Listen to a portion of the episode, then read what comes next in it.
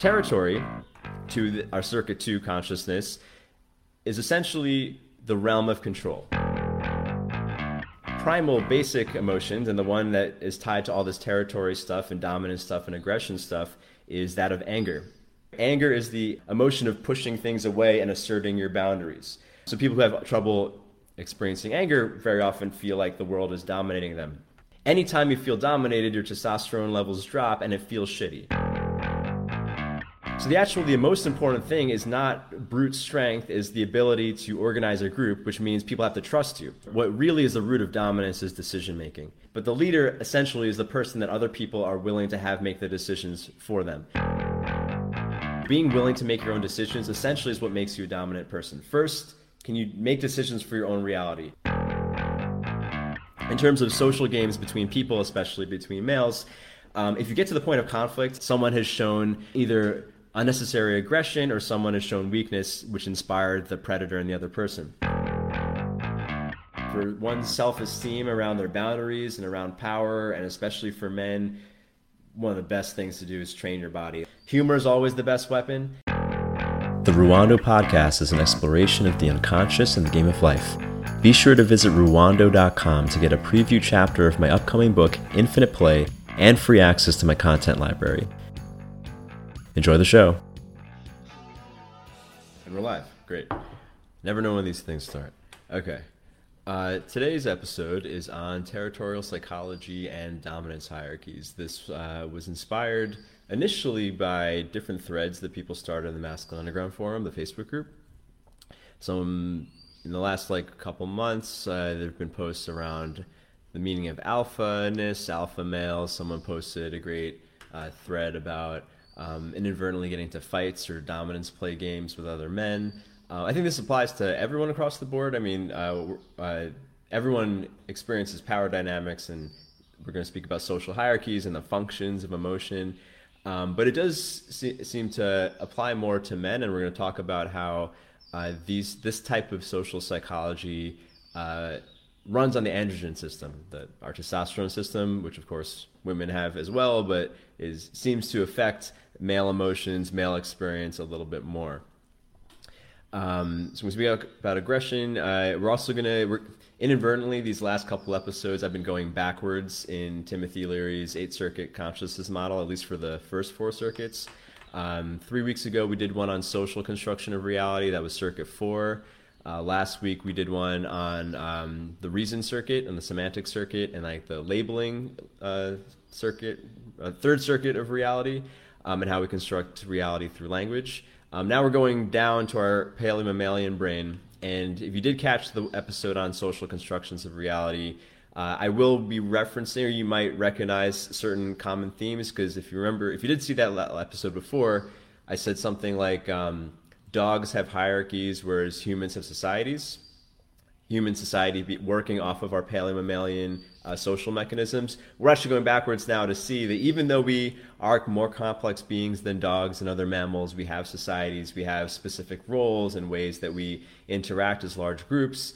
Um, at the root of it all, we still have that mammal brain. We still function on some level with dominance hierarchies. And in certain areas of life, it becomes very clear, and I'd, I'd argue, particularly in all male groups um, this shows up more because uh, uh, whereas Circuit 4 is a little more nuanced and applies to everyone, Circuit 2 particularly runs on mechanisms that we would call masculine parts of the consciousness, the androgen system, but also um, just also the toddler brain, which we're going to speak about.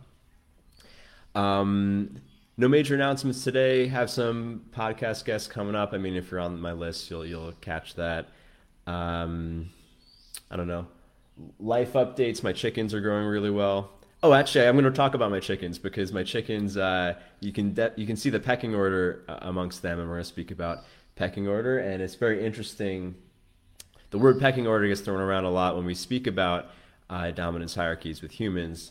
Um, I have eight chickens right now, and I actually can see the pecking order. Like they, they peck each other in an order um, based on uh, perceived dominance, and it's interesting seeing that um, because our circuit two consciousness, even though obviously chickens are much more primitive than us, we have a version of that in us, and a lot of our emotional reality is based on that. Circuit 2, uh, the paleomammalian emotional territorial brain, uh, develops during toddler. Uh, actually, hold on. I just want to say that um, I'm going to break up this episode into two uh, parts. First, we're going to speak about um, Circuit 2 and paleomammalian brain and the toddler consciousness and how it works and what it has to do with territory, uh, the functions of emotion, um, how it relates to the androgen system, uh, and leadership, and how leadership, especially male leadership, has shifted um, as we've gone away from uh, more primitive hierarchies into more complex societies, and how um, some of our emotional reactions as advanced, civilized, civilized in quotes, adults um, still run on these primitive systems. And then the second half of the episode uh, is going to speak more about practical application on how to actually play the hierarchy. So, of all the lower circuits, um, this is one that I personally probably have had the most uh, negative imprinting or imprinting that I've had to work through uh, consciously as an adult. Um, I grew up pretty beta as far as you know, as far as uh, most people would define as beta versus alpha. Um, this became apparent. And I was always quiet and shy, but it, it, became apparent like in middle school and then particularly in high school, where um, you know there's obviously people going through puberty, testosterone becomes a big thing, and I, as a freshman, I would get robbed a lot. Like I, I went to school in inner city Brooklyn. It wasn't the, the, absolute worst place in the world, but you know people would get robbed, especially if you're a freshman. Obviously, a freshman, smaller human being. We're going to speak about physical size and how this relates and aggression. But I, I remember the very first time, and almost all my friends got robbed as freshmen. But I had the record, like for more than any of my friends. I think I might have gotten robbed like like 11 or 12 times as a freshman, like some like crazy number. And I and I re- and a lot of times it was like in broad daylight. And I remember the very first time I got robbed. I was on my way to school. It was like maybe nine in the morning. Um, I just walked from the subway junction. You know, it was maybe like a, a 10 minute walk to my school from public transportation. And I remember uh, it was a cold morning and I saw like these two guys. I mean, they're I was 14, maybe they were like 17. They probably went to my school. Uh, definitely thugged out in appearance. Um, but I remember them talking, and I heard one guy say to the other guy, oh, "Hold on, I'll catch up with you later. I'm going to rob this person." Use a different word. Um, and uh, and I, it's a significant moment because he wasn't even thinking of being a perpetrator of, of, robbing anyone, but he saw me, and then something about what I was giving off made him want to rob me that day, right? And it was interesting because like that was uh, the this very first time, you know, he was, you know, he put his arm around me, you know, he was like demonstrating his strength. Obviously, he was a lot bigger than me, and then I wasn't sure. I'd never been robbed before. Uh, not like I mean, I'd never been robbed before, so I wasn't sure how I wanted to respond to this also it was broad daylight and people were walking by and I was like, does no one see that something's going on? Like, how come no one's doing anything? Um, and he asked me for my money. I wasn't sure that I wanted to give it to him. And then he described what it would feel like for me to have a cold knife go into my guts on a cold day. And I was like, okay, that, that sounds pretty bad. Whether or not he has a knife, I'm probably gonna I'm probably gonna give my money up. I had maybe eight dollars on me or something. I started giving him my money, he grabbed it and then something in me could tell like it just had i had the thought while my, my hand was out i was like i think he's bluffing and i held on to the money and we had like this like pulling match in the middle of you know like you know he, he'd, almost successfully robbed me we were, we had this pulling match he had this pulling match and i could see in his eyes that he was now afraid that i was fighting back or you i was resisting and it was like this this weird moment where i was like running through my head while i'm pulling with this guy like should i give him this money it's like eight dollars I really don't think he's going to stab me, but what if he does? I was like calculating expected value in this moment. And then finally, I was just like, whatever. I let it go. It's like eight bucks. And then um, it was an interesting moment because I, I feel like that moment imprinted me in some way because every other time, one, I seem to attract people robbing me a lot that year ever since then. And I never put up a fight after that. I kind of just had this automated response like someone threatens me, I take out my money, I give it to them, and I keep walking. Sometimes I wouldn't even stop walking. Um, but this did this build on me, and like you know, as we're going to speak about, being dominated feels really shitty um, for for various reasons, for various survival reasons. Uh, it actually depresses your nervous system, and um, uh, later on after high school, I would, I'd be very like upset about this, um, and I developed what we would call a chip on my shoulder. I was very, I was like overly aggressive, probably to make up for all those times that I had baited out. Um, and I became like, uh, I mean, you could call it little man syndrome or something in college. I was kind of a little more aggressive than I had to be all the time. I was a little, I was quite aggro. But I mean, I think that's an evolutionary stage. And at a certain point, I got to like, I was trying to transcend the dominance hierarchy. I was like, this is so like immature. I was very judgmental of it. It's like, can't, can I think uh, higher than that? And, but it kept coming up over and over again for me where as I started studying dating, I was working for this dating coach for a while and he would take me around to like conferences. I was like his assistant and he'd introduce me to other dating coaches and people would be like, oh, well, how's this game? That was like a common, uh, that was a common phrase in that world. And my coach would always be like, oh yeah, his game is, is pretty good, but he doesn't have a dominant bone in his body. Like dominance was always a thing that was like thrown in my face, like you are not dominant. Um, and it wasn't until you know if you caught the episode on the matriarchal cults when I was in this a hundred like hyper hyper feminine community where I was like, finally, I found a world where like I didn't think in the term toxic masculinity, but that's kind of describing my worldview at the time. It was like finally I can escape this whole thing where everyone's chest beating and has to be the alpha male. Finally, I can relax. But even there, even in a matriarchy, I was constantly getting the feed, not constantly, but eventually I was getting the feedback a lot, especially I was on this team of like four young women and myself. I was constantly getting the feedback that you're not dominant enough with them. Like, like the women here are not, um, are, are not being able to settle because like you're the, you're the masculine here and you need to be dominant. And only then did it, did it click in my head that this whole idea of dominance is not this zero sum game where you have to fight each other necessarily, right? That it does devolve into that sometimes. But there's a, a, an important function of power dynamics, and that is uh, you're actually giving a service to the group. So end the story with this this understanding of like when you understand what other people get from benevolent dominance. I mean, and a lot of people have negative connotations around the word dominance, but if you understand what it means to be in the dominance role, whether it's in a in a sexually polarized relationship or in a family or in a team, someone has to take that role. And if you are in a situation where you ought to take that role and you're not taking that role, you're actually failing your group you're failing. I mean, if you're a masculine individual, that, that this is your role. If you're dating a feminine human being who likes being in her feminine or, you know, or his feminine, uh, and you're not taking the dominant role, you're actually doing a disservice to your partner or your family. If you're a parent, you have to take that role. Anyway, so dominance is a critical virtue for groups, and we're going to speak about why this, why power plays exist, why we, why, why life evolved to have this as a common dynamic um, as social animals, and it is tied to the androgen system, uh, the testosterone uh, uh, perceiving part of our nervous system. Um, so we could call this a masculine virtue. Um, and um, before we go into the sexualized piece of it, uh, it is, as I mentioned the top of the episode, is tied to Circuit 2. Um, circuit 2 is the, the paleomammalian brain, uh, toddler consciousness, and um, this marks in the evolution of life as the um, introduction of emotions. So prior to um, the development of emotions, like the parts of our nervous system that can process emotions, life on Earth went as far as perceiving sensation and the other five senses, right? A reptile doesn't feel emotions, doesn't have a part of its nervous system to experience emotions. It has uh, a sensation level, uh, we could, which we could call maybe proto emotions, like it does feel fear, it does feel maybe pleasure uh, from eating something good, but doesn't have the nuanced emotions, at least that what we would call emotions, where it has uh, uh, this more nuanced content.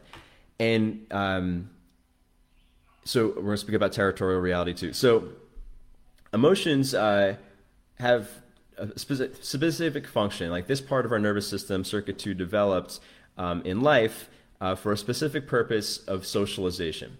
So if you can, if you think about life uh, from the beginning of time, there were single-celled organisms. Eventually, these single cells found ways to evolve to have multi-cells because they found that a multi-cell organism can resist the environment's um, negative forces better. It can resist parasites or predators better um, bigger in many senses was better. Certainly, multi-cell is better than single cell. And what's great about a multicellular organism is now now the cells can be um, uh, specialized. A single cell organism has to do everything for itself within that one cell. A multicellular organism can have cells that do digestion, and it has cells that uh, are for, for motion, and then cells for consumption and, and whatever.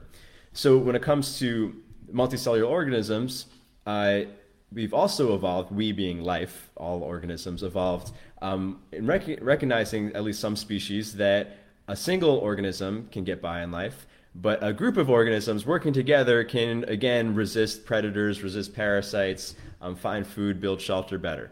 And this is the introduction of socialization in life. So you can think of all sorts of social animals, even fish who don't necessarily have um, a circuit two consciousness, at least not as developed as mammals. They have something like fish get together in schools, some fish at least, um, and they have certain benefits from it. So the question becomes how does a group of organisms actually interact together so they work together, right? Like in a physical body, in a multicellular organism, there are signals being sent physically in the body, right? Like signals are electrical impulses are sent in the nervous system. Like if you touch something hot, uh, signals are sent up your arm to your central nervous system to recognize, oh, I gotta pull my hand away, or I mean, sent to your spinal cord, pull my hand away. Um, if uh, in your digestive system, we, we have uh, bacteria in our gut. If that bacteria, a certain bacteria that say like sugar grows, um, or like uh, populates, it sends signals up to our brain to desire more sugar, so it actually uh, modifies our behavior, and these signals are sent within the body. but if you think of a group of animals, a superorganism as a body, of a sense too, how do you send those signals across, right? Um, reptiles can uh, experience the world through the five senses, but how do you transmit that from one animal to another? And that's the that's where emotions come in. So emotions are a way of us uh, transferring um, information to other members of our species. So there are two things that come from this.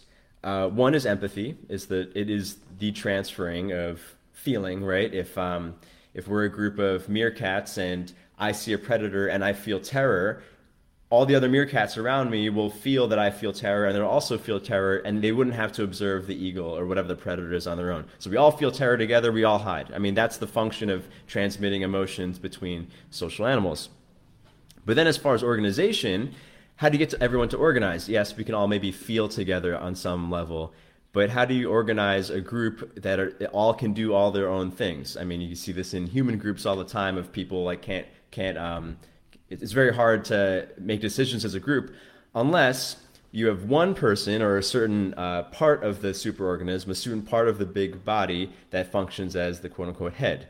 And that's the leadership piece. So, for a primitive organism, a primitive set of organisms to organize, the most simple and effective way is to have a dominance hierarchy where there's a specific head who's earned that position somehow, and then there's a body. And then there might be an order in order to decide simple things like who eats first, um, who decides where the where the the pack goes, um, who gets to mate when there's fertile. Uh, when there's mating opportunities, who gets to have that mating opportunity? All of these things are decided through the dominance hierarchy. So just understand that first is that because like when we look at it in human terms, we, we might always think like, oh, this is like um, this is uh, foolish, you know, this chest beating or the way that these these guys are competing there's a, a, a, deep evolutionary reason for that. It's like our social brains are trying to assess what order we should do things in. Um, when we come back to that, I want to uh, sidestep for a second. There's another function of this circuit 2 paleomammalian brain because um, it, it, develops during toddlerhood. Um, when you're a toddler, if, or if you've seen toddlers, you know toddlers go through this uh, phase known as the terrible twos and um, what a toddler is often doing, a toddler, when you're a toddler, that's when you start to care about socializing. Infants can interact with their parents. They like to interact with their parents, but infants don't really interact with each other. If you ever put two like little babies in a crib, they don't really do a whole lot with each other. It's only when their circuit two starts to develop that they start to care about their peers. And two questions that toddlers are trying to answer when they're interacting with other toddlers for the first time or other people or anything for the first time um, is who or what can I control and who or what controls me.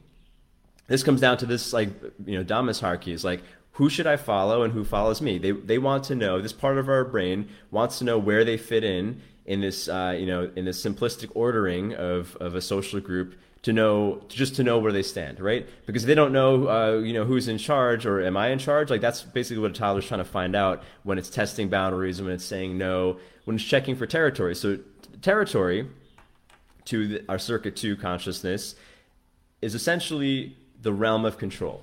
So, you know, mammals, dogs, they care a lot about territory. Why? Because this this physical land is mine. It is is the area of land where I have influence, which means the area of land where I have access to the the food resources. I can eat the food. I can eat the prey animals that are there. Um, it's also for for many mammals, especially um, this the territory is where I have access to sexual resources. Right. So like gorillas will fight to the death over a certain piece of land um, kind of like you can see in, in human modern human warfare or warfare throughout humanity fighting over land why because it also gives you sexual resources the gorilla that fights for the land in a given part of the jungle can now mate with all the females in that land which is why his genes make it so that he's willing to fight to the death over that because that's the only way that his genes will pass on so for humans we don't necessarily think in terms of territory. We do still think in terms of territory. We see about all the, the wars fought over lines on the map. Um, but the way this translates, you could say metaphorically, is that when we think about dominance, it's not always about physical space, although it often comes down to this. But it's really what matters about physical space is this is the part of this is this is the area of reality, the part of reality that I can control versus other people control for me. So like when you feel dominated, it's normal to feel really small. Like you can't really affect anything. Like my realm of control is really tiny. When you feel uh, when you feel dominant, it's like oh my my my realm of control is huge. Um, the emotional territorial circuit is also tied to Freud's anal stage. I, have talked about this before on the podcast. I won't, I won't go too deeply into it, but um, animals uh, mark the territory with their excrement. Uh, toddler also learns to control. One of the first things you, you, you do to learn how to fit into a social order is to learn how to control your excrement so you're not pooping your pants. Um, you know, we talked about that. Uh, okay, so back to uh, the actual dominance hierarchy. So, uh, from our inference circuit, the inference circuit has one dimension. It seeks, uh, it's either trusting, like it seeks things that are safe, eh, or it's not trusting. It seeks, it goes away from things that are dangerous. Um, that's one dimension of experience on the infant level. The toddler level introduces another axis. You can, so you can imagine it as a horizontal axis and a vertical axis of dominant and submissive. Again, trying to see um, who can I tell what to do, or what do I control, and who tells me what to do, who controls me. So if you imagine this, uh, these four quadrants, you end up at, on these first two circuits of consciousness. You basically have four areas of um, trusting dominant, hostile dominant, hostile submissive, trusting submissive. And uh, I think on a very primal level, this is just an interesting way to look at groups. I mean, pretty much any group, social groups, um, uh, pretty much anything that isn't so advanced to have clear, distinct roles. So you can think of social uh, friend groups or groups of coworkers, uh, sports teams, you often see this dynamic where pretty much everyone falls into one of these four boxes in a given situation. Um, the dominant, trusting person is kind of like a benevolent parent. Um, the hostile, dominant person is kind of like a tyrant, a tyrant or a saboteur. They're trying to always like um, get what they want for themselves at the expense of other people. They're the they're the type of people we typically think of of negative dominance, like they're dominating other people for their benefit. There's the not trusting uh, submissive, um, who's kind of like the um, the, the in, in group psychology is known as a control problem. They're the person that is giving a hard time to whoever's in charge. And then there's the trusting submissive or the friendly submissive who doesn't want to be in charge, but they want they want someone to be in charge, and whoever's in charge, they will follow that person. And in recognizing this, you can kind of see how to interact with people in a given group. Um, uh, and but what often happens, and this is why I think most of us have a negative view of dominance, or culturally we have a negative view of this idea of dominance, is that if you imagine one of each of these four types of people on an island together, and I brought this uh, idea up in the Prometheus Rising episode, but if you imagine one of these four people, what would often happen is the two dominants would compete to to see who's the dominant, but the friendly dominant, because they're friendly, because they're trusting, also cares about group synergy. So what would probably happen is that the friendly dominant would end up deferring to the non-friendly dominant because the non-friendly dominant or the hostile dominant will not be settled, will not be happy unless they are in charge because um, they were, they expect someone else to they expect themselves to be in charge. They don't trust anyone else to be in charge. So that would end up happening. The friendly submissive would probably feel uncomfortable until someone was in charge like they'd be anxious until like you you two dominants just tell me who to follow and then the the hostile submissive or the not friendly submissive won't be happy regardless, so they almost don't matter. Whoever's in charge, they're going to complain about it probably. Um, so uh, anyway, this is what happens often in groups, which is why very often you'll see like tyrannical leadership, and we're going to talk about this uh, in a second as we speak about how. Uh, leadership has changed from as, as we developed as we went from being nomadic societies into um, settled agricultural ones. Um, okay. All right. So back to the the male, the, like what we would call the masculine side of this, and this refers back to I mentioned this in the Father Nature episode from a while ago, or the Father Wound episode. This is uh, Eric uh, Erich Neumann's thesis on how um, this part of the consciousness is the masculine consciousness. Like he argued that patriarchal society is kind of inevitable because um, as we developed to have this kind of brain where we recognize power, it was driven by the androgen system, by testosterone. So very naturally, men or anyone who has a lot more testosterone and androgen receptors in the nervous system certainly would be better at these games, right? You think like, I mean, stereotypically, we don't think of women making aggressive power plays against each other. We have all this language for describing what power plays are like: dick measuring contest, chest beating. There's all this like male uh, male association. Uh, so the androgen system is actually what throws us into the desire to compete because on, on a genetic level, um, our genes recognize at least that males are expendable. Um, and it was a controversial idea, but um, uh, uh, genetically they are. So if you think of this, um, I, I, I, might have mentioned this before in another podcast, but um, in the animal kingdom, in in in uh, in species where status matters and status affects uh, your mating opportunities. Like chimpanzees are a great example. So in, in chimpanzee culture, an individual chimpanzee's status or social status and ability to have mating opportunities is determined by the status of his mother. It's a somewhat matriarchal society. So it's actually a better strategy if you're high status to be male because a male, you know, produces unlimited sperm. So if you have a high status mother, it's better to be a male because then you could have all the mating opportunities. Whereas if you have a low status mother, a low status male will get almost no mating opportunities because in that in a chimpanzee society, you don't necessarily have to fight for it. It's kind of determined at birth.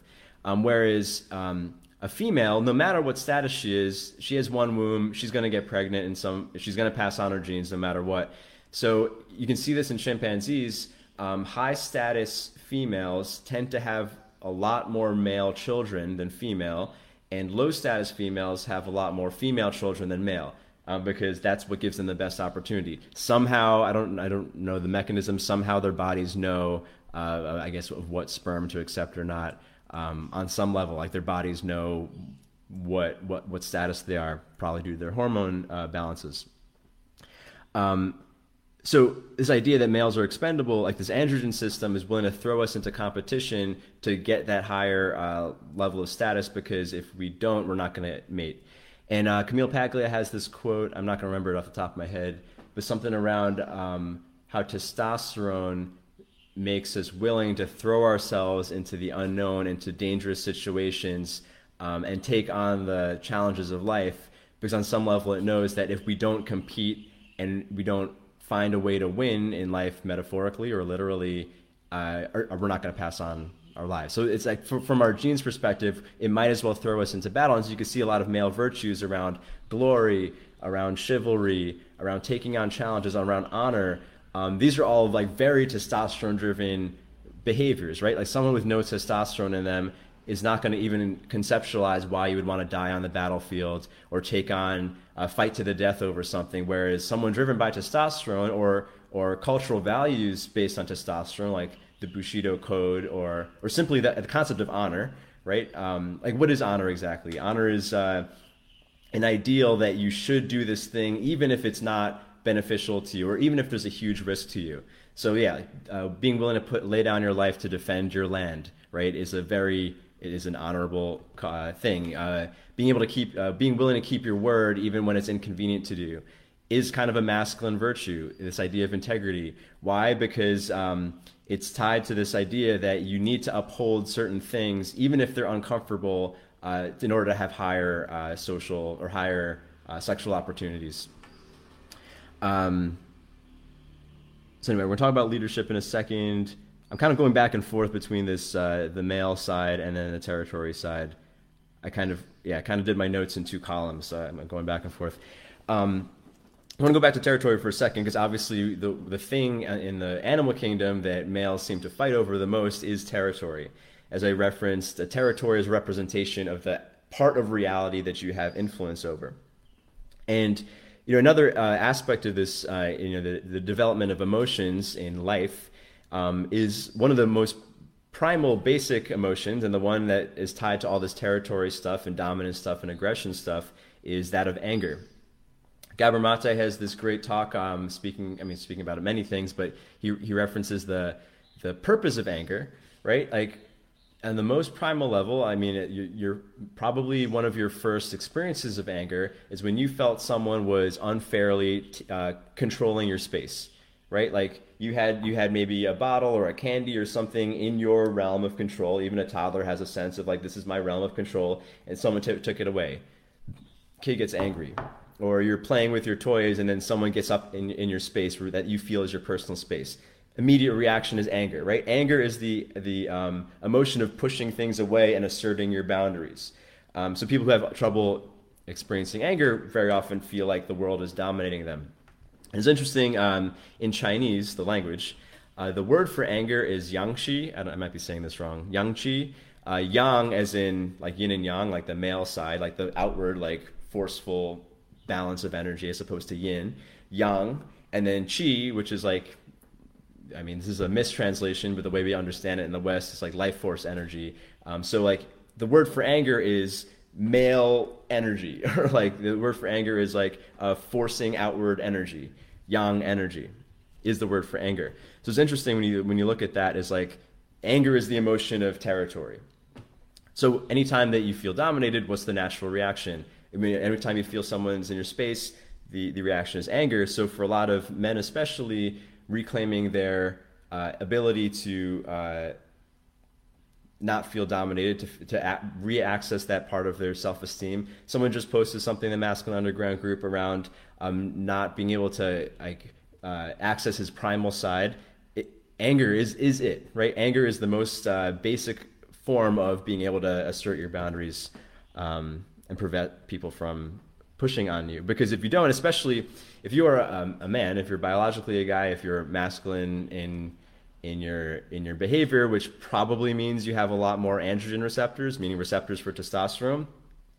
Anytime you feel dominated, your testosterone levels drop and it feels shitty, right? I mean, obviously, being dominated feels bad to anyone, but to someone who has very few androgen receptors, um, fluctuations in testosterone probably don't make a huge difference as opposed to someone who has many androgen receptors because testosterone has driven their behavior their whole life and through puberty most men have certainly way more i think like four to eight times more androgen receptors than women um, so fluctuations in testosterone have a huge effect on mood so for a guy uh, you know, it's uh, easy to, to judge a guy of like, oh, he's being insecure, and we're going to talk about security in a second.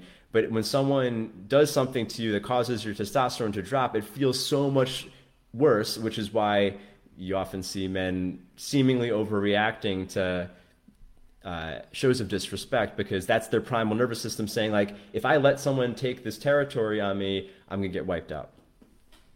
Um, okay, I'm gonna speak about leadership, and then we're gonna shift into uh, how to actually play this stuff so leadership is uh, so if you go back to the the role of the of dominance um, in a, in a social group. If you think of a superorganism, there has to be a head. There has to be a head to the body, right? You can't have twenty different heads. It's the whole uh, too many cooks in the kitchen thing, right? Someone has to be the decider. Even in a loose group with like not defined roles, even in a group that like is trying to come to a decision together, there has to be someone, some point w- who at least facilitates the decision making, right? On the most basic level the function of dominance is to be the head of an organization, which means making decisions. So in like, let's say like a group of your friends are planning a, a trip together, you might not think in terms of like this person's the dominant one, this per- and we're all uh, su- submitting. I mean, that's probably uh, the connotations of that kind of language maybe don't fit the situation. But for the for the, the vacation to be planned amongst the group, someone has to take the lead of making the decision maybe they try to make the decision with everybody's input, but it's like, okay, we're going to this hotel on this day. Uh, this is the loose itinerary, or this is what we're going to do, or this is the focus of this. whoever that person is uh, is doing a service to the group, right? Because they're making a decision. Finally, we can move forward. There's some sort of initiative. That person, in this sense, on the social level, is the dominant one. Um, as opposed to submission is essentially following along. So you could think of this as leader follower. Uh, the words leadership and dominance uh, have different connotations for most people, um, but at, at, its root, so where uh, leadership and dominance were kind of the same thing, where it was pre in pre-agricultural societies, and I'm referencing um, something Darryl Cooper speaks about in his podcast. Hopefully, I'm going to have him on to talk about these ideas more. Uh, in in pre-agricultural nomadic societies, uh, they had a sense of leadership, of course, but it was a different. There were different associations with leaders in these nomadic egalitarian societies than we do in our modern civilization. Like in modern civilization, well, I'll talk about that in a second. So back in um, nomadic societies, the idea of honor was a lot more uh, important because there were no contracts. There were no police to enforce things for you. There were no courts. Like if you're just a, ran, a roaming band of, of nomads, uh, how do you decide who's the leader, right? You might decide through who's the strongest, right? Who, who's the the male that can beat up everyone else. They can be the leader. But as social animals, especially as uh, developed social animals that humans are, if one if the if the biggest baddest male was beating everyone up and he was just a jerk to everyone well all the other males even if they're weaker and stronger would gang up on him right? So the actual the most important thing is not brute strength is the ability to organize a group which means people have to trust you.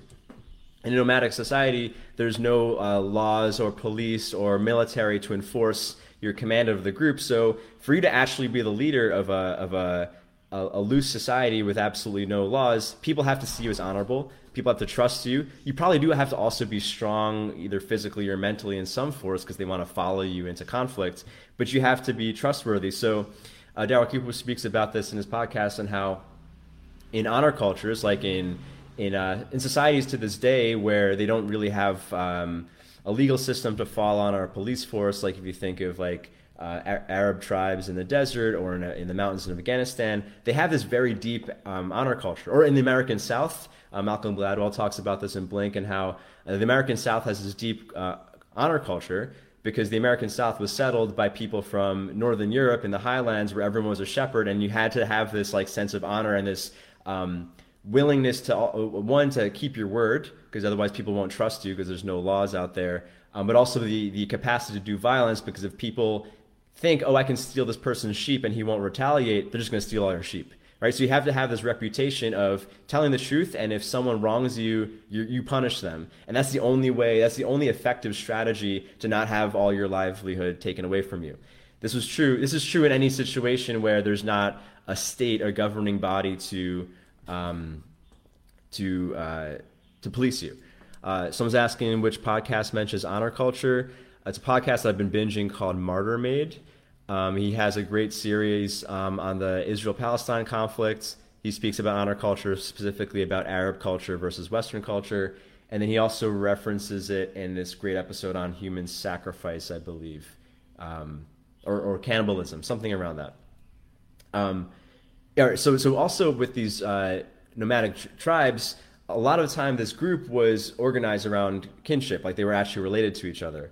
Um, so they actually knew each other. These groups had less than 150 people in them typically. So everyone knew the character of whoever they decided to have the chief. And this was really important because um, if there is there's no there's no court system, right? So if two members of the tribe are having a dispute over like whose food is what or something social or something in relationship, and they want to go to someone, some authority who will settle it for them, who will mediate it for them, if they don't trust the chief to keep his word, if they don't trust his um, if you don't trust that he's not going to do it to benefit himself, like he's not selfish, he's generous, he's fair, um, he, he actually keeps his word. If they don't have that perception, then the, the their mediation system's not going to work. Like they have to trust this person, which is why in hyper masculine societies, keeping your word is so critical, right? Because even though um, modern Western society does not have an honor culture, um, like we all rely on contracts and a court system, and if someone does something wrong, we can call the police. Uh, on a primal level, we still feel this to some degree of uh, if, if a, specifically if a man is not keeping his word, we don't trust him. Uh, we don't believe like we it, it is a, a male virtue because if a if a in, in these pre-agricultural societies where violence was kind of the only policing force if we couldn't trust the person to do what they said, then we had to be on our guard, right? If like someone said, "Oh yeah, like I'll I'll I'll drop off this food if you drop off my food," uh, if we don't trust his word, we have to like be like, okay, if he doesn't do it, I might have to fight him. I might have to kill him. Like it always comes back down to violence because we are still animals. Um, however, the big shift was that when we moved into agriculture, and we started settling, and we started being able to demarcate our physical properties and put up walls, and eventually um, form into states and nation states with a police force that can do the violence for us, or we can, you know, we can put things on uh, pieces of paper called contracts, and then if someone violates it, we bring it to some body that will now enforce it for us. Once that started to happen, the the the the necessities of leadership changed, whereas you no longer had to be generous to be king. You no longer had to be trusted to be king. These things were nice, but what really mattered is that you had an army that was willing to enforce things because now at this point in uh, agriculture and as we spoke about last week in circuit 3 mythologies we were now connected over much larger groups than our than our familial ties than our kinship ties than our social ties so like very often a villager didn't know the king personally. They didn't actually, I mean, they might know his reputation, but they didn't have a real relationship directly with the king. So the king could totally be a tyrant, and the king also had an army that can just enforce things, and they didn't have to actually trust the king necessarily, which is why, you know, contracts eventually developed um, because if you're not if you're not having a, a, direct bond with someone where you're trusting their ethos or their character, you can just there's no there's no there's no uh, uh, felt reason of why you need to uphold a promise anymore. Um, so the, the shift here is that there's no more reliance on empathy. So we mentioned at the beginning, as Circuit Two developed in life, there are two things, right? There's empathy, which we could say like the feminine side of of Circuit 2, and then there's dominance hierarchies, which were the masculine side. And when we shifted as as as humans into settled agricultural societies, we no longer had to rely on empathy. So the instead of these two things balancing each other out, like the oxytocin-driven social connection and the testosterone-driven power uh, power uh, power order or dominance hierarchy, they used to keep each other in balance. Once we moved into agriculture, you didn't need empathy anymore and then and then now this is where we have tyrannical leadership as a thing, right? Um, prior to contracts and cell society, if if the chief started being asshole, everyone else would just depose him or kill him or something. Um, okay, so we're gonna we're gonna end a little with uh, with like how to actually play the dominance hierarchies. I have a couple principles, I think five. Um, all right, first is that, as I mentioned before, what really is the root of dominance is decision making. So, I mean, that's essentially the, the core of leadership. We have all these other associations with leadership of what a leader should do and what good leadership is, but the leader essentially is the person that other people are willing to have make the decisions for them. Because when other when a group of people get together and have one point that makes their decisions for them, they are now functioning as a body. If if you think of a bunch, if you imagine like the cells in your body all decided to do different things, they didn't have some centralized thing that was guiding them together, you wouldn't be a body anymore. You would just be a bunch of just be a bunch of cells.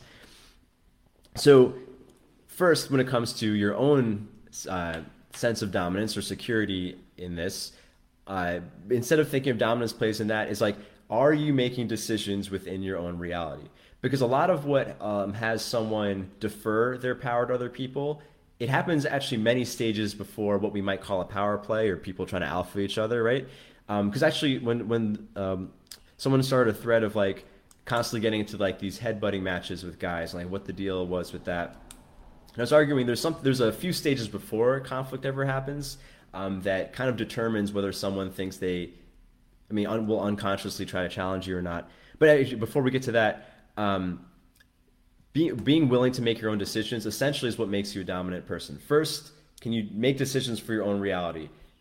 as opposed to letting other people make decisions for you. So we spoke about in circuit in the circuit 4 episode 2 episodes ago of when you let other people when you, when you just go along with society's narrative you start to feel disempowered because you're not actually making decisions for your realm of control.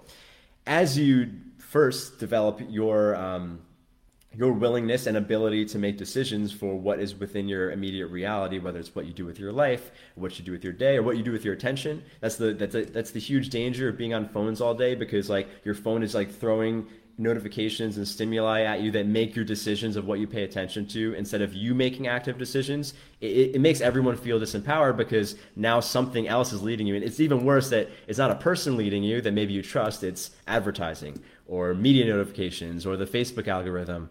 Um, and it's very unfortunate. No one ever feels empowered after looking at their phone for 30 minutes. Um, being able to being willing and able to choose your reality. And as you to the next step to evolve from that is becoming a dominant person in groups, or ho- hopefully a benevolent dominant person in groups, a trusting uh, person. Is are you willing to take responsibility not only for your shit but for other people's shit? And I mean by shit I mean like situation, right? So if you're a parent, obviously you need to make decisions for your child. If you're the masculine pole in a sexually polarized relationship, there are many moments where for your partner to feel safe and or feminine, you need to take responsibility for the for the entire territory, the entire realm of like this is what we do, which is why the whole it's like this the the, uh, the age old joke of hey what do you want to eat for dinner? Oh, i don't know what do you want to eat for dinner? That's so aggravating to a feminine person because they need the, the the dominant person to make the decision it's not even about what the decision is, it's about someone making a decision. This whole idea of initiative. Um, and the more responsibility you're able to take for that situation, ideally, the more, I mean, if you're actually acting benevolently, the more people trust you, the more people are willing to defer. If, like, okay, you can decide this next thing, or you can decide for the group, which it's not necessarily about being top dog. It's about can your group function together, whether it's a relationship or a group of friends for a given situation, or just some people deciding to do a project together? For the group to function together, someone has to, to take the point there. Someone has to be willing to make the decision. And then we think about what leadership qualities are.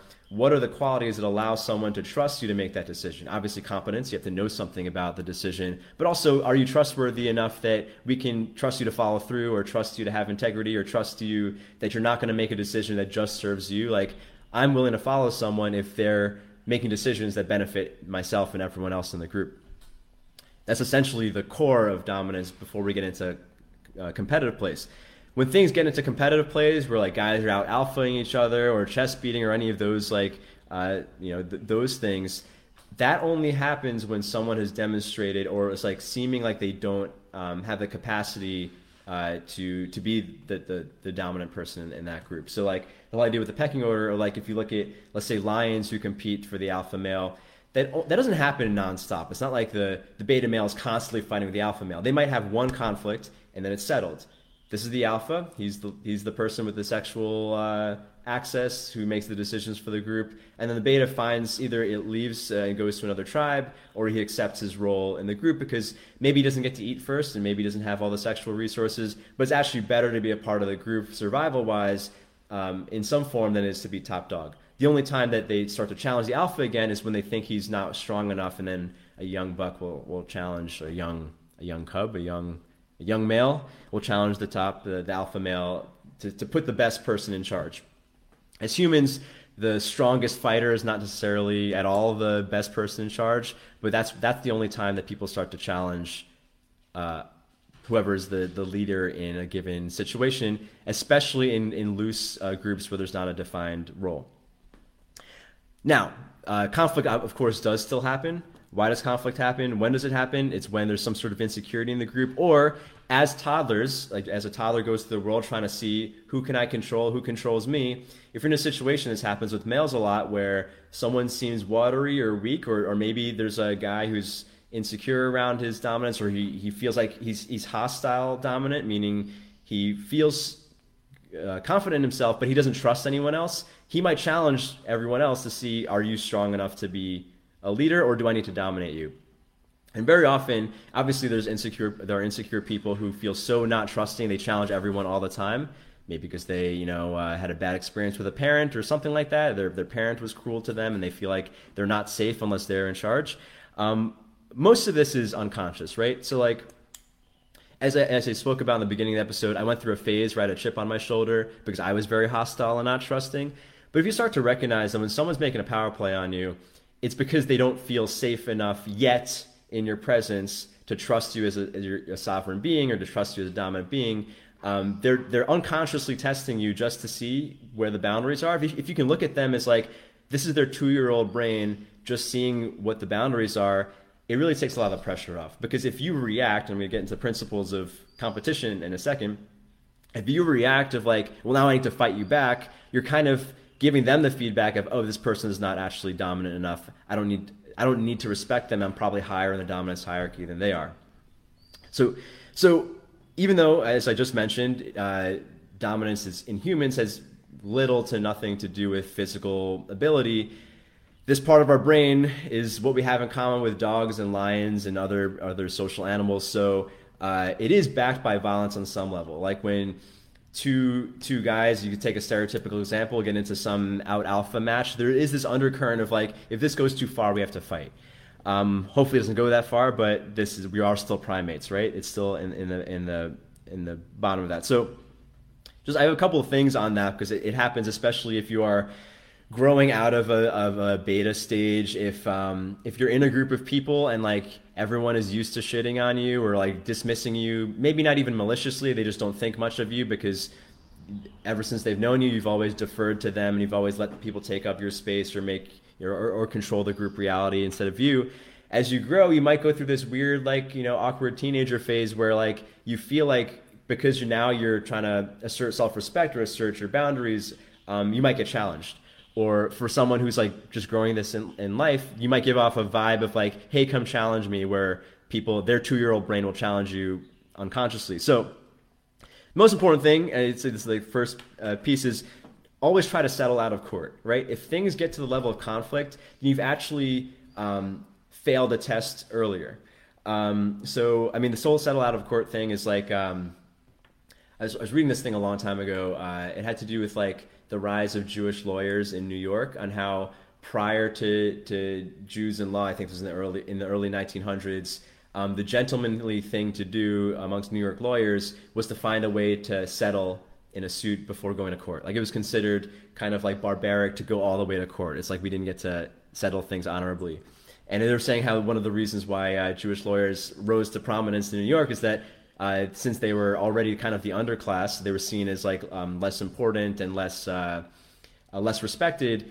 They were willing to go to court because, like, in order to show that they were competent, they had to be like, well, if you're not gonna respect me, we'll go all the way to court. So, in terms of social games between people, especially between males, um, if you get to the point of conflict, you've gone too far. Like, someone has messed up, someone has shown that. Um, uh, there's not enough mutual respect here for us to just respect each other and not have to go to conflict. Someone has shown um, either unnecessary aggression or someone has shown weakness, which inspired the predator and the other person. So, on a, on a concrete level, you might be like, all right, so what, how do you apply this? Um, what matters is not first impressions. What matters is lasting impressions. So, a lot of this episode was inspired by someone who brought up a thing about how he's a really short, he's a smaller individual and he has the perception and pro- maybe right maybe correctly that because he's a smaller in, uh, individual like when he's online for something guys will just walk in front of him or people talk over him. As particularly bigger guys will just like uh, not respect him or notice him. And he was getting you know he was feeling sensitive about it. Like why are these people getting in my face? Or i don't know what his history is like that. And he was sharing about how he's getting in like in these almost fights with people all the time because they're not respecting him. And i would argue that yes, maybe maybe you're you're uh, maybe there's something about your appearance that makes people think, oh, I don't need to respect this person, or unconsciously or consciously, I don't need to respect this person. Maybe you're maybe you're quiet, maybe you don't show a lot of affect, maybe you're not super social, so you're not like having people around you, and they might just unconsciously assume, oh, I don't need to respect this person. But what matters is not that first impression. If you get butthurt about the first impression, then you're only confirming to them that you're a low status male and don't have to, or not worthy of the respect. What actually matters is your reaction to their first impression. So, I had a small example of this, like maybe six months ago or something. Um, I was seeing this uh, woman for, you know, I had this person I was seeing, and I, uh, she introduced me to her roommate for the first time. Uh, this this younger guy, kind of frat boy looking dude. I mean, at least that was my perception of him at, uh, at first. And when she introduced us, I felt like he, I mean, he didn't even really look me in the eye, didn't shake my hand. He kind of just like grunted and then turned his attention back onto her.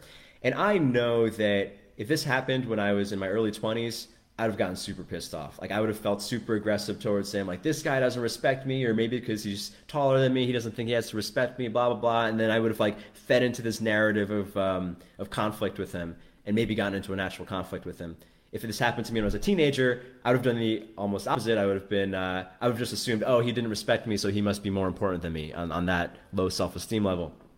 But in this situation, I did notice like I got a little bit annoyed, but I was like, I, I thought basically in these terms of like, oh, this is uh, maybe his insecurity or his toddler nature is trying to test me or something. I just didn't react to it.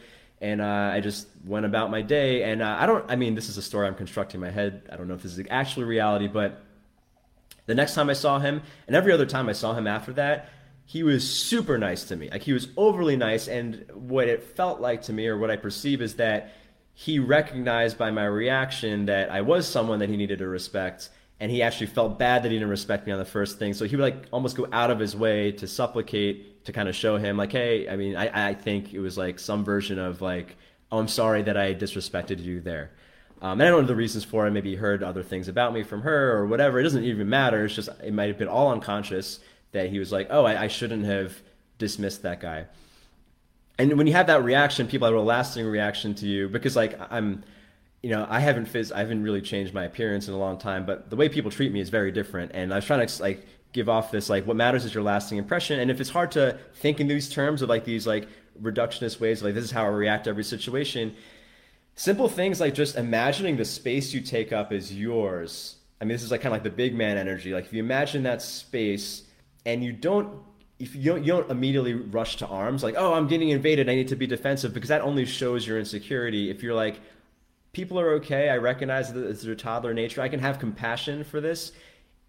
That to me is the definition of like actual dominance because such people, you know, if, if you're really established as a dominant lion in the territory, people don't even bother jumping into conflict with you. Like if you're if you're getting to the level of conflict, then something's gone too far. Instead, try to settle out of court. Meaning, know, if you look at dogs, um, when dogs do the alpha thing, dogs rarely get into actual I should I don't, I, mean, I don't know enough about dogs, but from what I understand about dogs is that when dogs are trying to see who's the alpha or the dominant, very often is a growling match. Um, from what I've read, uh, whoever actually feels weaker will start to secrete hormones that uh, show fear, and then and then it's kind of settled. Like once the, the the beta dog shows fear, the alpha dog doesn't need to fight him anymore, and it's just established. Okay, I'm alpha, I'm beta. That's kind of like they settle before violence actually had to occur.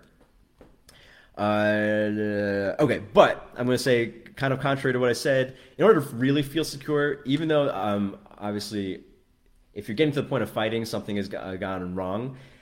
All of this is kind of backed in our deep primal unconscious, uh, down to violence. Even with society, in our modern society, where we defer to the police and the government to handle our business for us, we defer to the police because the police can do violence for us, right? There is a backing of violence some other suggestion to this individual who's having this issue is that if you if you do something that takes away your insecurity around violence, uh, like just knowing that okay, if things did get this far, I, I can handle it, so I don't have to like uh, be overly uh, conflicting up here because I know that I can handle it if it does go too far. It does take away some of that insecurity, and I think for for one's self esteem around their boundaries and around power, and especially for men one of the best things to do is train your body. Like take jujitsu, lift weights, take a Muay Thai class, anything that will take away that insecurity. Because most people, and I talk, I've talked about this a lot before. Like when a man, especially when someone who I think has a lot of androgen receptors and testosterone drives their their their feelings and their uh, self esteem and their behavior a lot.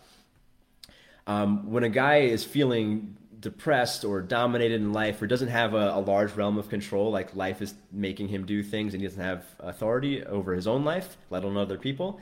Um, very often I've spoken to a lot of guys around, you know, what they're really thinking about. We go into violent fantasies. I mean, a lot of guys, especially when you feel disempowered, you might have a fantasy of beating up a guy trying to steal a grocery store or someone challenging you. And just like in the movies, you knock them out.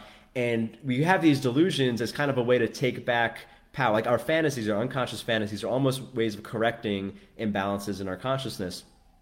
And if you're having delusion, if you're having, I should say, um, fantasies, violent fantasies of something, probably you're not experiencing enough power in your life. And I mean, you can go through all this mental stuff of like, I'm going to apply this and that and these high concept things. But the simplest thing is to start lifting weights and train in a martial art. Because if you know that you are, you have some level of competence, it kind of takes away that insecurity because a lot of guys who don't train who will have this uh, like movie this superhero movie fantasy of like oh i can knock someone out like some of my friends especially when they're drunk at bars like oh yeah i can knock that guy out and then you see them punch a punching bag and they punch like this i'm like dude like probably part of the why you're so insecure about this stuff is that on some level you know that you can't handle yourself. You don't know what you're going to do. And it's not about being able to actually fight. Like anyone who actually has done a lot of sparring in something knows how dangerous fighting is and doesn't actually want to fight or like they know where they stand like i've done combat sports for a very long time but i'm also a physically small individual i wouldn't want to get into a fight with someone who's 200 pounds even if they don't know how to fight just because i know what how much those things actually matter there's no delusion um, around what fighting actually is or there's little delusion so that insecurity goes away and also one of the hardest things about fighting if you've never actually sparred is this idea of stepping into someone's space like I, I, boxed for. I mean, boxing was a huge part of my development of self esteem when I was uh, a teenager. The hardest. I mean, I, I hit the punching bag, and I, you know, I was felt very comfortable with boxing techniques for a long time. But I found it so hard to spar. The first time I sparred, just the idea of stepping into someone's space and hitting him in the face was such like a form. Like I, I felt like this repulsion. Like I couldn't quite do it, even though I could hit a bag you know, with the, the, the, correct technique. Like, there's something about being able to step into someone's space, which comes down to all these things. Like, if you really are, uh, I mean, if you're in a fight with someone, or if you're sparring with someone in a boxing ring, you need to take you need to take up the ring. That is your realm of control. If you can't step into someone's space, you can't possibly fight them or or lead them, right? If you, I mean, there's examples like uh, I like the there's a scene in the movie Eyes Wide Shut where um, like they're at some party and a guy takes Nicole Kidman's glass and just starts shrinking from it. And like there's almost no word there, and then they end up like hooking up or something. Like that action in itself, this penetration of her space and and taking it, which obviously is a ballsy move, it shows that he's willing to enter her space, and that it was such a, a titillating flirtation, a wordless flirtation in that movie. It was shown very well in that movie because to lead someone to take the masculine role in a situation, you need to be willing to take up the space right? I'm not saying you should go around dominating people or drinking from strange women's glasses, but that that that what that demonstrated in that scene in that movie is that he's willing to take responsibility for her. So some part of her body, some part of her was able to relax. It's like, oh, this guy, this guy can handle the masculine pull for both of us. I can sink into my feminine, which is why that was such a an attractive flirtation. Um, just realized we're at an hour, so I'm going to just run through these last uh, bits. We talked about decision making, the backing of violence, one last bit on the, the competition. Humor is always the best weapon. Um, humor demonstrates that you can laugh at the situation. You can accept both yourself and the other person. Like if you're getting butthurt about a certain thing someone does to you and you're not able to laugh at it, you're only showing that you're you feel insecure about defending your realm. Whereas if you can laugh at something and laugh at the other piece, person and laugh at the situation, it demonstrates that you're not on guard because you don't feel like there's anything a threat which demonstrates to the other person or signals to the other person, oh, this person must be actually a dominant person that can handle his reality because he's not threatened by my jokes. Which is why between males, it's funny. I had a dream about this last night. I won't. I won't tell it, but.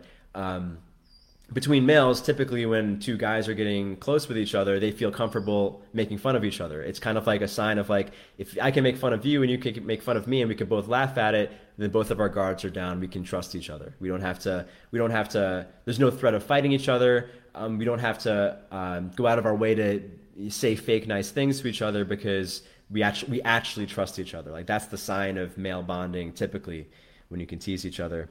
And then uh, I mentioned this in the first part of the episode, like this whole idea of honor. It's such a masculine uh, virtue, you know, keeping your word, uh, being respectable, being fair. And it goes all the way back again to this violence thing of like, can you be trusted or do I need to keep my sword up? If I can trust you, I can put my sword down and I can maybe trust you to lead me into lead me into another conflict against other people who are actually our enemy.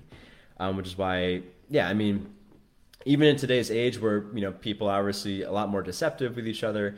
I mean, referencing Darryl Cooper's podcast, he was speaking about how one of the one of the the reasons why um, the Arab tribes were able to be uh, I mean, I don't want to get into a political thing, but they were able to be taken advantage of so easily is because they lived in this tribal honor culture far more than the West. They didn't rely on contracts, they relied on trusting certain individuals' character, which is why when the British came in and threw up their contracts and changed their mind over things, it was like unfathomable to the Arab people because they lived in a culture of honor, whereas like you never went against your word. Like, it doesn't matter what the paper says. You don't you don't word things differently. Like you know what everything's based on direct agreement and trusting the character of different men. So they couldn't fathom that someone would go back on their word. Um, and the last thing I was going to say, actually, this might be a bigger concept than I want to get into at this moment.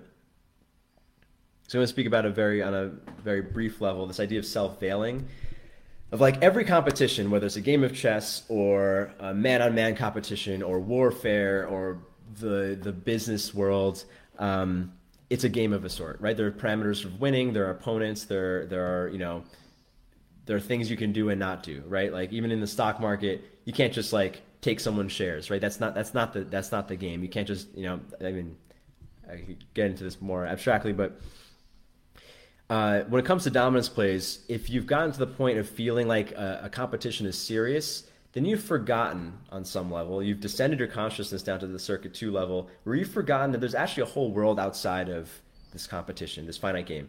Now, sometimes that's important, right? If you're playing a game of chess and you actually want to have fun playing the, the game of chess, you actually have to play as if winning matters, right? If you don't care and you just let the other person win, well, then it's not really fun. You're not enjoying the game. But the same token, like if you are if someone does something that seems like a disrespectful move and you take it so seriously like it's the end of the world and in reality you're not living in the scottish highlands. It's not actually the end of the world. You don't have to kill him over it. And you, but you forget that then you're actually you're not you're not serving yourself there either which is why when we think about dominance between males very often there's a cultural narrative of like oh that's just uh, inse- those are just insecure men being boys. On some level that's true. Like i mean it is our toddler brain trying to see who's the who's the person who should be leading but this is also, I mean, there are real world applications, right? Like warfare and uh, protecting your family and being respected in social situations and, you know, being respected enough to get the promotion or, uh, you know, having people not screw you over. All these things do matter, even though we don't live in a world where everyone has to do violence in order to protect their land or their family. Um, anyway, this is a concept called self-veiling from Finite Infinite Games, um, whereas being able to recognize when you've descended into a world where you're taking that seriously as opposed to, to popping up. And the and the idea is like when you like when you're watching a football game and you act like and you, you act like it matters and, and the emotions of whether your your team wins or loses are actually moving you. The reason is that you've veiled yourself. You've pretended like there's nothing outside of this world and I'm I'm pretend on some level I'm pretending like the, this is my this is my tribe's army and if and if the Jets lose um my family's going to get raped and murdered. Like that's like that's why it matters to you when you watch a football game which makes it fun right? It gives it stakes. But if you if the Jets lose, or I mean, I, I, was a Jets, I was a Jets fan. If, if the Jets lose and you feel shitty about it on Monday and on Tuesday and you just feel terrible and terrible, well then now you're now you've veiled yourself a little bit too much. Like there's no purpose to feel shitty on Tuesday because the Jets lost on Sunday, but you might as well enjoy it when you're watching the game. Anyway, that's it. I hope that was useful. I know I jumped around to different things, emotions and territory, the functions of emotions, empathy being the, the feminine side uh, dominance hierarchies being the masculine function. We've kind of gotten out of balance in post-agricultural worlds because we don't have the need for empathy anymore because mythology has taken over the role of empathy. But now that's that's what what has allowed um, power plays to kind of go out of uh, to be unchecked, which is why most of us have a negative view of dominance hierarchies because they're not checked by empathy anymore in Western civilization. Um, I think that's all I got unless there's any other questions, we have some people watching now. Um, oh, I do have a poll for anyone who's on and whoever whoever listens to this later. Um, Facebook has uh, this thing now where you can like make breakout groups and then uh, get people together. I was thinking about uh, doing this with the Masculine Underground, like letting people like get together in groups, and especially now, you know, in COVID times, I'm sure anyone who is interested in men's groups at some point can't actually meet in a men's group. So I was wondering, I mean, for anyone listening to this uh, now or later, uh, let me know. Like, send me a message or post in the group.